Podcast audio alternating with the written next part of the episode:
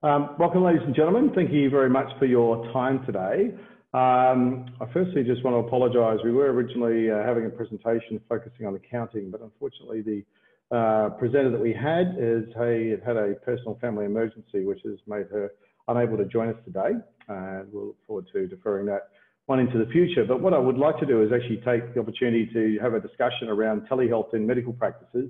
Um, and, uh, and I think it's obviously a timely communication around obviously the integration of telehealth, what it is, how some of the item numbers might work.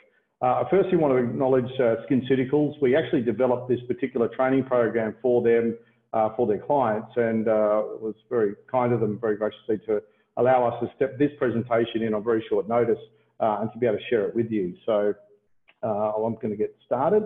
so my name is Paul Elmsley. I'm the founder and CEO of HealthCert, uh, but also uh, uh, have the role of, uh, we have a national skin cancer centre, so we have nine uh, skin cancer uh, practices nationally, and we also have national skin repair centres. So this is the integration of skin repair and rejuvenation into some of our skin cancer practices. Um, and at the end, I'm going to be talking about a case study of, of one of our practices. So I just want to preface the conversation. We're talking about general practice, and we can also be talking about aesthetics as part of it, because once again, they sort of go hand in hand as far as uh, teleconsultations, but obviously they're billed for differently and, and delivered for different services. So what I'm going to be focusing on today is what is telehealth, what the Australian government guidelines are, the methods by which you can deliver telehealth, the billing options, private versus uh, the MBS, uh, case study of how we've deployed it in our practice, and then the basically the steps to get started in your clinic. Now, for many of you, you probably have started to put something into place, and definitely as the uh, Health Minister tells us, there's been four and a half million teleconsultations already delivered. So I'm just going to share you once again some of the, uh, the key aspects of this. And we're going to finish with some links and other resources for you as well. So what is telehealth? So telehealth is the delivery of health information services and the transmission of health information by the use of information uh, and communication technologies. So that could be a telephone, chat, video call, or video conference. And effectively what we're talking about is when we're having an interaction with the patient and the clinician, we are not in the same physical location. So this is obviously the replacement of a face-to-face -face consultation. And we're going to be talking about um, synchronous communication, not asynchronous. So there's another method which telehealth can be delivered, which is where it's called store and forward. So this would be collecting information and then sending it on to somebody to review and then to get in contact with. So uh, for example, in our practices, in our skin cancer practice, we've integrated a store and forward solution because we need to have high quality images from the patient and video conferencing uh, doesn't really provide us with that particular solution as such. Now, why telehealth in the general practice? Well, obviously we want to provide care and retain our patients in COVID. So there are obviously people that can't come in um, and we want to be able to help support them. You could also, once again, increase the reach beyond the patient's immediate proximity. So, you know, not every practice is going to have executed telehealth. So there's an opportunity to provide those who also are in a situation where they're unable to um, uh, access healthcare services because they are fearful to come into a practice or, or unable to do so, uh, to be able to provide them with that solution. Um, it can save the patient definitely time, obviously coming into a practice, and uh, you know ultimately, obviously, money uh, with relation to you know being able to have these consultations as a solution. And you know we want to provide care for those that are considered at high risk. So, for example, um, as the government moves forward and we start relaxing some of the measures, uh, the social distance or some of the, the restrictions at the moment, um, it may be the situation the government still says those people that are at high risk so the vulnerable, the, you know, once again, people over the age of 70 still may be uh, required to um, practice, once again, some form of self-isolation uh, until we really do have, obviously, a, a, well, we either eradicate the virus in our market or we have a vaccine to, to have that um, solution. And I think one of the, the, key concerns that we've all shared is we've seen generally in general practice a, a decreased number of people coming in because they're obviously fearful uh, which is sort of understandable, but we do believe, as we know, there are many medical conditions or concerns that are going untreated or unmanaged, you know, during this time, and we need to sort of fix that because ultimately what we're going to do is delay lots of other health-related issues which we're going to have to deal with post-COVID. Now, I, I think the key thing is that, you know, the, the challenge, as I said, is that when you do a teleconsultation, the key thing I just want to get across with this slide is that with the information you have, this is the recommendations or what you are going to be able to, to do for the patient. So we need to be mindful of what the limitations of telehealth are. I mean, physically, I can't touch you, I can't feel you. I, you know, there's obviously many other interactions you'd be having with the patient, particularly from a diagnostic perspective, that you'd be having within your practice if they're standing in front of you, and telehealth doesn't replace those. So we need to be mindful that when we're you know, documenting, once again, our, our patient consultation and our records, and when we're talking to our patients, it is based on the information that you've given me, patient, and what I can see. Um, and it's obviously not meant to replace a face-to-face consultation. It's the best that we can do with the limited information we have before us. Now, in an aesthetics environment, because once again, we originally built this presentation specifically for aesthetics, I mean, why would you want to uh, have telehealth consultations. Now, bear in mind for aesthetics practices versus general practices, they've been in a very different situation. So whilst general practice has been able to continue business as usual, for the most part, a lot of aesthetics practices have been restricted on the sort of services they can provide. Um, you know, so once again, I suppose once again, the more cosmetic type treatments basically uh, are not being delivered. Uh, one of the major insurers will not provide insurance for the doctors. So these practices have had to sort of innovate in a particular way beyond that because ultimately we probably didn't know how long before um, some of the relaxation of these measures may be and how you're obviously going to still operate your practice and try and drive an income uh, during the service. So, I mean, the key thing is same thing. We want to provide care and retain our patients. So we still want to have a relationship with our patients during this particular point of time.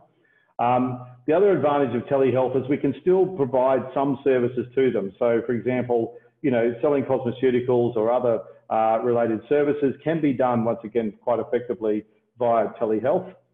And also, once again, allowing to go beyond what is the geographical boundary or time-based boundaries that people might have. I mean, some people struggle to go and see a practice Monday to Friday, nine to five. You know, now in the current situation, they might be able to access that. Um, same thing, once again, more the cost of time and, and money.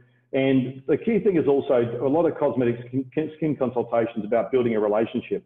So we can still maintain a relationship. You're not going to replace the face-to-face -face examination, but I think once again, when you look at aesthetics, there's also general dermatology conditions. So I know within our uh, you know, skin repair side of our business, we are managing a lot of general dermatological conditions, so acne, you know, rosacea, these sorts of things. We still can provide those services to our patients. You know, we, we're not obviously doing filler and those sorts of things at this very point in time. And the same thing, once again, you know, if you're running an aesthetics practice, it is still with the information I have in front of me, this is what I would recommend. Uh, but ultimately, as we know, uh, you know, to, to be able to deliver a, a comprehensive uh, consultation will require face-to-face, -face, which hopefully won't be too long before we get to do that again. Now, the Department of Health guidelines is basically they prefer video conference as a, as a method of replacing, replacing face-to-face. Um, but you can just use a telephone, right? So you don't have to, one of the key challenges a lot of practices are gonna have is, you know, to buy a webcam is relatively difficult because obviously everyone's working from home and they all want a webcam. So for some practices, it could be access to the technology or some of the hardware they might require. Some of it might be just their systems are not set up that way. So for example, in our practices, we run what is called thin client. So we have a basically a, a keyboard and a terminal, and that you know links up to a big server. That terminal doesn't have the ability to um, run video cameras off it. So there are these sorts of challenges, but the key thing you were just trying to say here um, is that you can just use a telephone if you really needed to.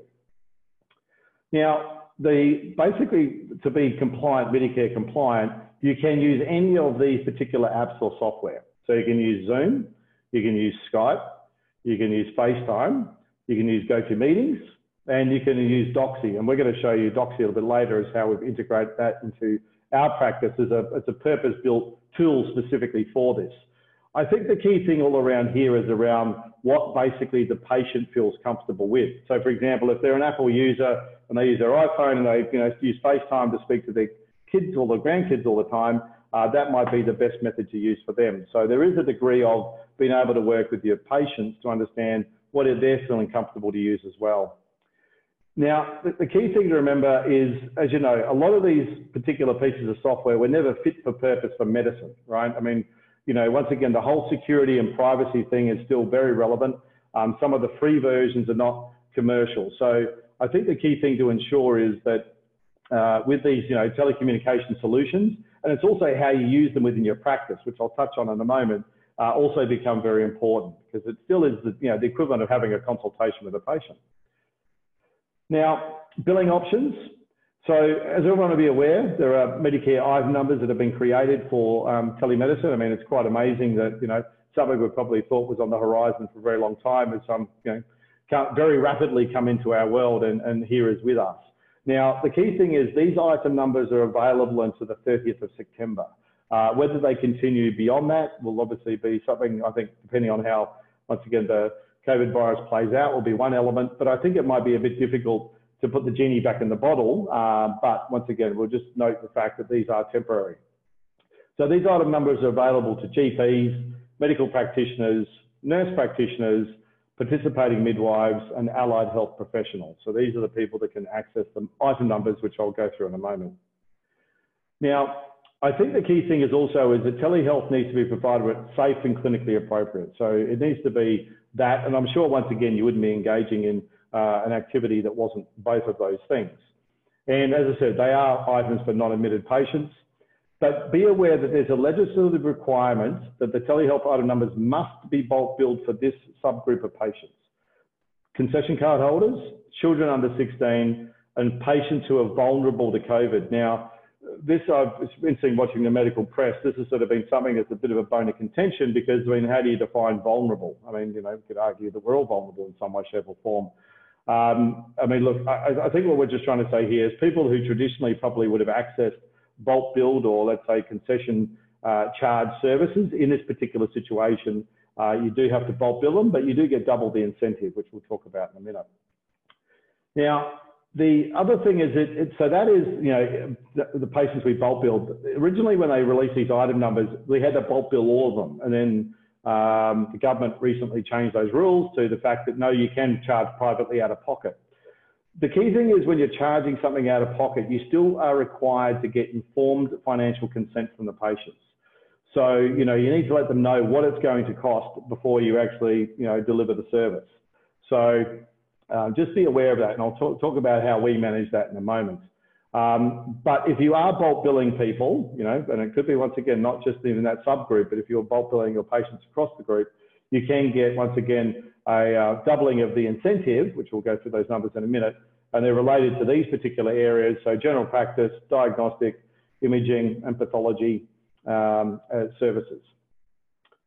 Now, billing for telehealth consultations is that, look, once again, you can only use the medical benefit scheme uh, uh, for, you know, clinical conditions. So just want to get it very, very clear. You know, it is obviously a clinical condition, so that it can be anything in general practice, anything that's a general dermatological condition, but anything that's aesthetics. We just want to be very clear, you can't use the MBS for aesthetic consultations unless it is acne or once again, something which is clinically relevant as such. And once again, you can bill the patient privately for services and get the rebate if it is obviously a, a clinical condition. Now, for example, in, in our, our, practices, we're charging the patient $40 out of pocket for teleconsultation. So once again, those people that aren't concession card holders or under the age of 16. And these are basically the descriptors for it. Now, uh, very thankfully, they're very, very similar to what we're currently doing. Obviously, you know, short, standard, long consults. Um, once again, the, the payments is, you know, 1750, 13, sorry, 3820, 7395. Um, and effectively, once again, is it's, it's, you know, it's fortunate, once again, it is very, very simple in the sense of how that is managed and what that looks like for us. So anything I'd said, uh, lasting at least obviously you've got the, the short beyond that, taking a short patient history, arranging necessary investigations, implementing a management plan, providing appropriate preventive um, healthcare. So the descriptors are basically the same. We're in a situation where the timeline is the same. Now, you know, I, I suppose I'm just conscious, it'd probably be rare that we're going to be doing things that are going over 20 minutes and over 40 minutes as a teleconsultation, but of course, it really depends on the patient that you're dealing with. Now, these are the incentives, which uh, once again, you can get um, double those incentives. So uh, 10990 and a 10991, which you would all be very familiar with uh, for those people if you are using it for concession card holders and people under the age of 16. Now, there are some sort of key principles around telehealth, and you know these are universal no matter what practice you're in and what you are doing. It has to be easy to use for the patients. I think that we've all experienced downloading something or trying to use something and it's so clunky and so hard and I can't work it out. You just leave it, you know, you just walk away. We don't want to be in a position with that with our patients. We need to be make sure whichever technology we use is the uh, is something that's easy to use for them. It needs to also be easy to use for the doctor, you know, and it, it could be even a nurse, depending on who's obviously uh, providing some of these services. So same thing, unless it's easy for a doctor to use, they're also going to equally be frustrated and not want to participate. And as I said, don't overcomplicate it. It's one of those sort of things is that, yes, there's a degree of probably being to be a bit flexible. I mean, I said there's, there's different online platforms you can use now, but you don't need to make it overly complicated. So as I said, the descriptor allows us just to have a phone conversation and that qualifies for something which we can do. Now, some of the other ones uh, is that, look, with video conference solutions, um, we're going to show you one that we have deployed in our practice. It is just one. Um, but we basically picked it on the principle that it was really easy to use. Uh, and as I said, look, you can provide the service, you know, once again from your practice. I think, like anything, if you're using video conferencing, be mindful where you're doing the stuff. I mean, don't do it obviously sitting at your, your kitchen bench, uh, probably, but I'm just conscious of the fact that, um, you know, the environment by which people are seeing you is obviously a reflection on your presentation of you and your practice.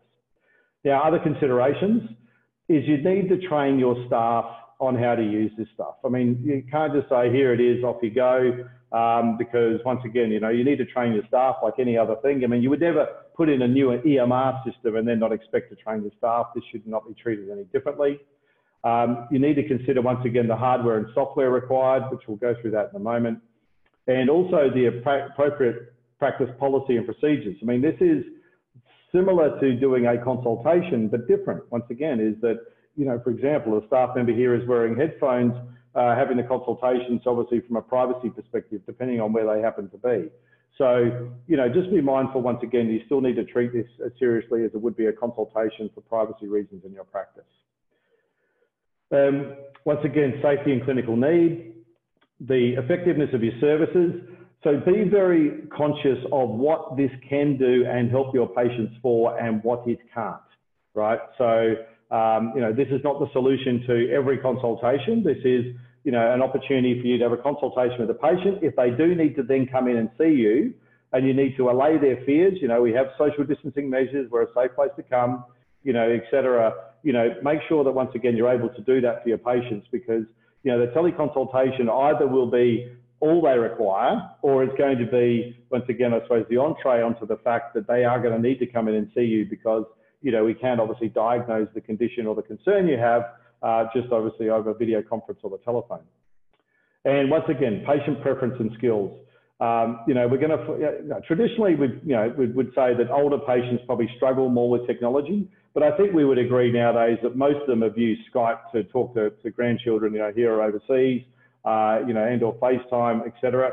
But ultimately, once again, is the patient using their smartphone? Are they using a tablet? Are they using a PC? There's you know, and this software can, can, behave differently depending on which device you're currently using. So as your staff are helping set this up, you know, these are sort of conversations that they do need to have with those patients.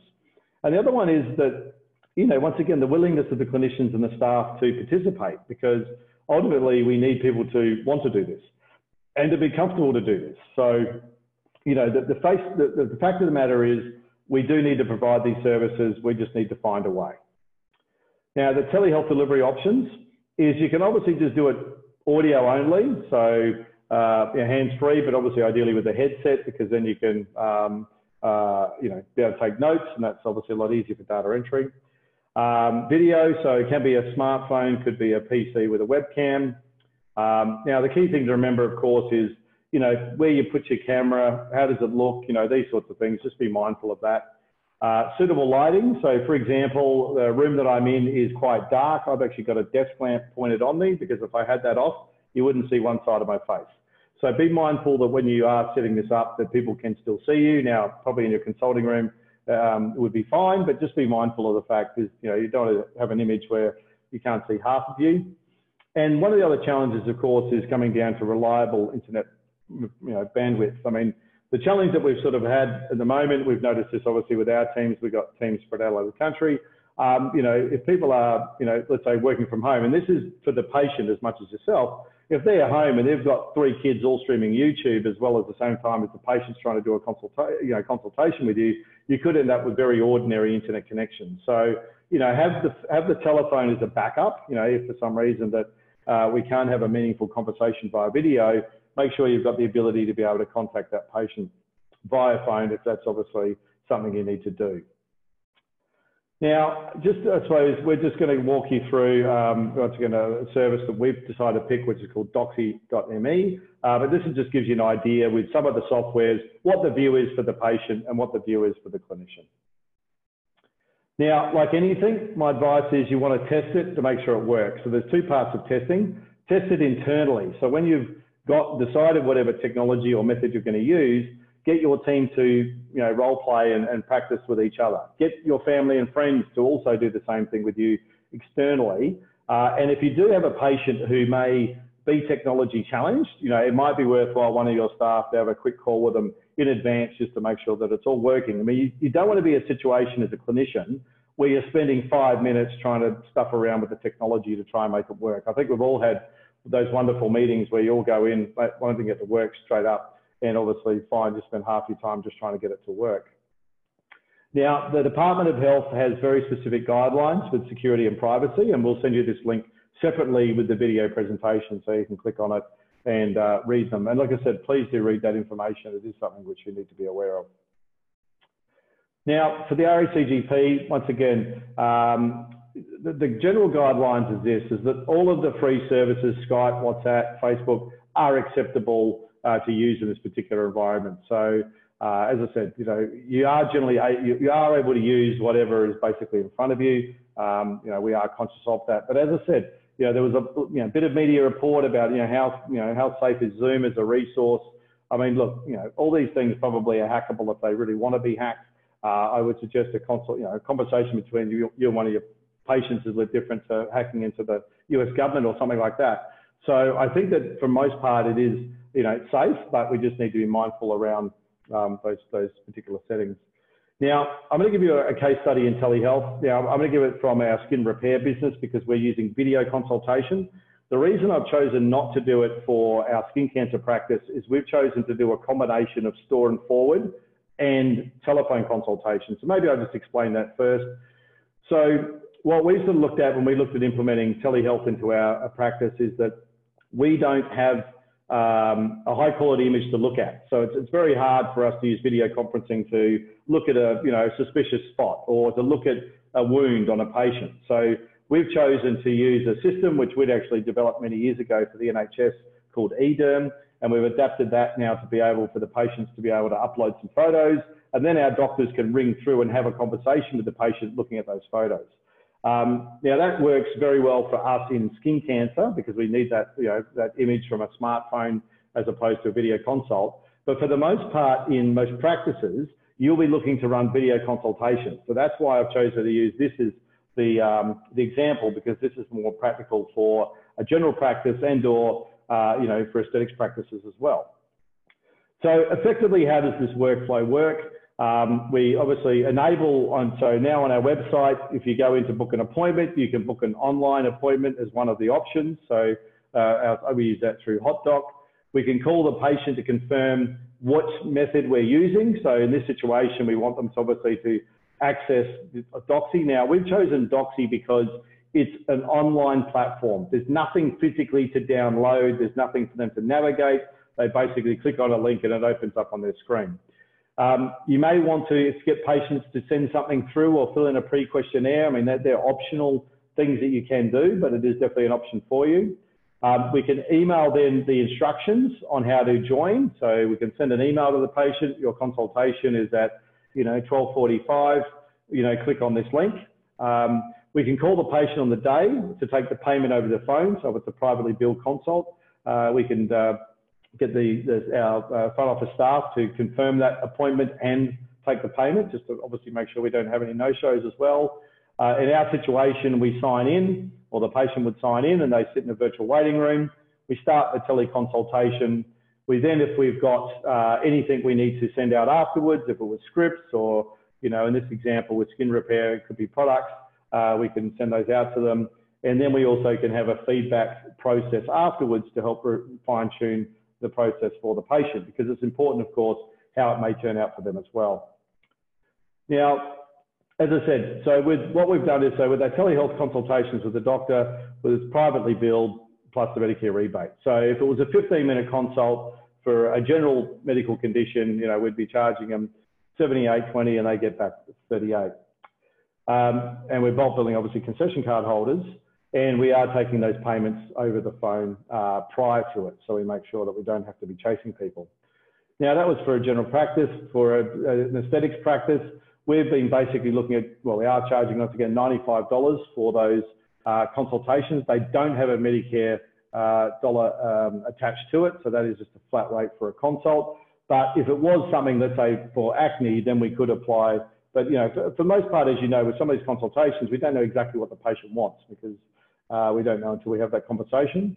Um, in our practices, if they have a conversation with a skin therapist, and that's typically talking about skincare and, and you know, once again, generally leads on to um, a cosmeceutical purchase or something like that, uh, we offer those for free. So look, part of that is just maintaining the relationship. There are patients or clients who are obviously run out of product, want more product, and want to have that conversation. So at least then from the perspective of supporting our patients, but then also having an additional revenue stream or at least a revenue stream whilst we're not able to operate at, um, at full pace, uh, we can have that as part of it.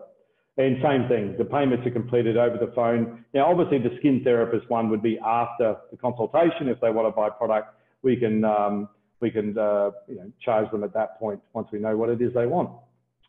Okay, hardware. Now, you know, any current model webcam or a, so you know, laptops and iPads and those sorts of devices have a camera built into it. If you have a device that doesn't, you might need to buy a webcam. Um, there's plenty of products in the market, but you know the one that I'm actually using right now is exactly this product that's on the screen, uh, which is a Logitech item, and so they're around about $130. So they're not obviously a lot of money to invest. Um, and as I said, it's actually got a microphone sitting in it. I am using a headset, but the microphone in it um, does work very well. And you can just mount it on top of your monitor. So that would be in a situation where you've got a, probably a desktop computer that doesn't have a webcam in it and you want to plug something into it. Video conference. So once again, we're using Doxy.me. Look, we looked at the different service providers at the time.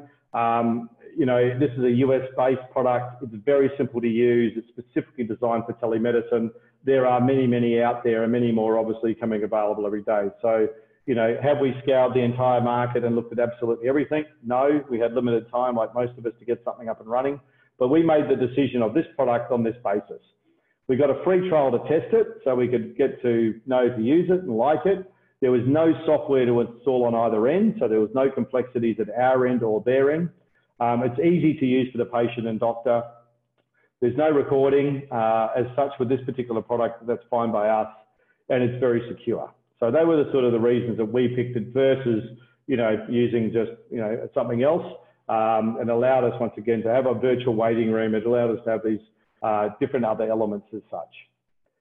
Um, so just an example of a consultation, this particular situation, confirm the appointment over the phone, connect to the virtual waiting room, and then we can deliver the consultation. And here you can see, you know, in this particular situation, the skin therapist demonstrating to the, um, uh, to the patient uh, how to use a particular product. So once again, video consultation can be used for that particular reason. Um, this is just an example of their just, you know, their login screen and for the patient is once again for us, uh, we can log in and then start the call and off we go. But as I said, if you want to have a look at it, um, please just go to their website, some great videos to show you how that works. So getting started, just in conclusion, I mean, what you have to do is define your goals for your telehealth consultation. So what is it you're looking to achieve here, right? So one of it is obviously, you know, want to look after the patients that need to be looked after, but we need to understand once again, the limits of what we can provide as well.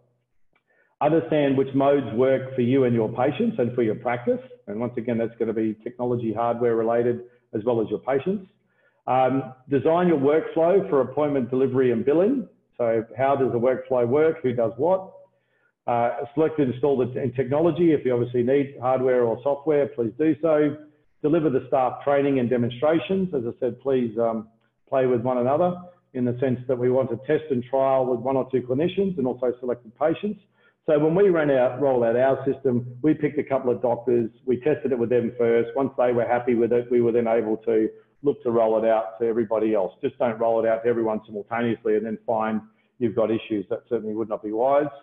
Um, and collect and review feedback from your uh, clinicians and from your patients. So talk to everyone involved in the value chain. It might be, once again, whatever you picked that you thought was the right product turned out not to be the right product because it's got uh, clunkiness to it. It's not ideal. And the other one is to develop patient information sheets. So you probably already do give patients certain information uh, post the consultation, depending on what you're doing. Um, you might need to build digital versions of those. So as a follow-up to your consultation with your patients, you can um, physically uh, provide that resource to them. And that is the end of my sharing. So I didn't get the opportunity before, uh, ladies and gentlemen, to um, remind you that if you would like to ask any questions, there is a Q&A box at the bottom of your screen. Um, so right down the middle, if you're using a, a, a PC, um, there's a, a, box down the middle with a little Q&A box. If you're on a uh, iPad, it'll be in the top right-hand corner. Uh, but if you're welcome to click on that, I'm happy to take any questions uh, from anybody as such. Um, and whilst I'm waiting to see if there's any questions from anybody on the call, uh, I just want to share that next uh, Thursday we've got um, a very special pre presentation on domestic violence. It's, um, it's a program that actually we put together as part of one of our upcoming courses, which was a mental health course, and it specifically dealt with domestic violence. Um, and we've got uh, uh a special presentation of that particular lecture, which we're going to be holding next Thursday. So, um, so far, the feedback has been very positive. So thank you very much for those who are watching it. Um, I think, look, we're once again here, here to help. What I'll do is I will, uh, when we send out the video presentation, I'll put my contact details. I certainly don't profess to be a world expert on this sort of stuff. Um, we developed, I think, in 2007, starting to develop teledermatology software, which, as I said, we deployed in the NHS in the UK originally and have been recently been repurposing. Um, and know, so we have experience once again in that telederm, but that's and forward. This, this uh, synchronous communication of uh, direct to consumer video conference is something quite new.